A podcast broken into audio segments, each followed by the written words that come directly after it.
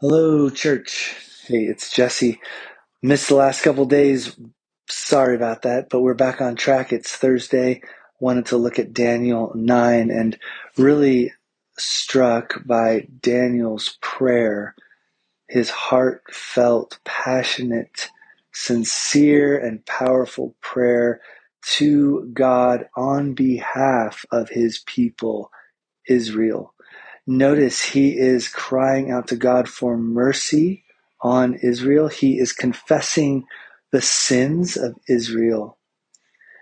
Though he may not have committed specific sins that Israel had committed, he, as a representative of Israel, prays this prayer on behalf of Israel and identifies with the sin of Israel, identifies with the need for mercy of Israel. And this is something that I think is powerful uh, in two ways. One is that uh, we, uh, as Western Christians, often have a very private and individualistic understanding of the spiritual practice of prayer. Uh, we have a hard time confessing our sins um, uh, as a community um, we have sinned against you because maybe I haven't sinned in these ways or that way, or we have a hard time confessing the sins of a nation because I didn't do these specific sins. But the biblical understanding of and the ancient understanding was much more collective and communal. And so, as an individual that was a part of the collective, the people, uh, they identified with the sin and the need to confess as a people, as a member of a people, and the need for mercy was real as a member of the collective and people. Second thing is that prayer matters.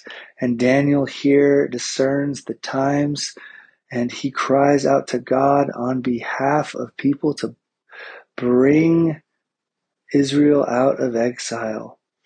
And prayer cannot be underestimated. And we reminds me of a couple weeks ago when we saw the the church uh, actively pray to resist the evil and injustice of imprisonment of Peter and Paul and other Christians. And we were called to be a people of prayer in the face of mass incarceration uh, in our country and the uh, imprisonment and persecution of Christians around the world as well.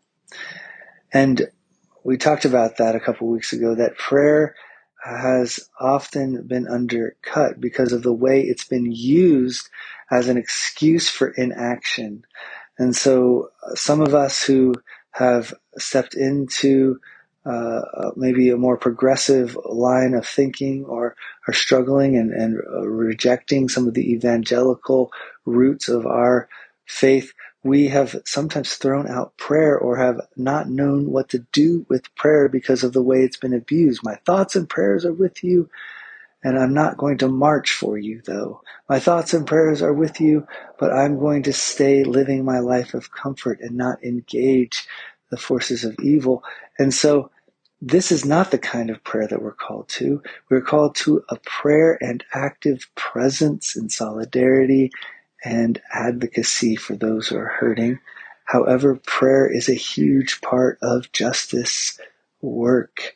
It is a huge part of seeing the kingdom needle move forward. And so we can't abandon prayer. And so here we are, you see Daniel praying on behalf of his people identifying with the collective and believing in the power of prayer that God would move even in this colossal way against the empire of Babylon. And so the call here, the invitation here is that we pray.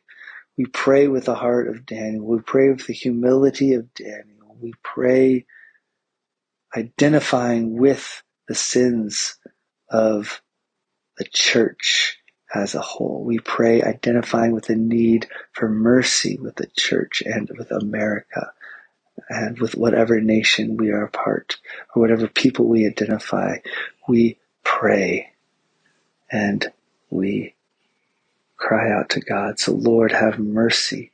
Christ, have mercy. May we be a people that perseveres in prayer. Amen.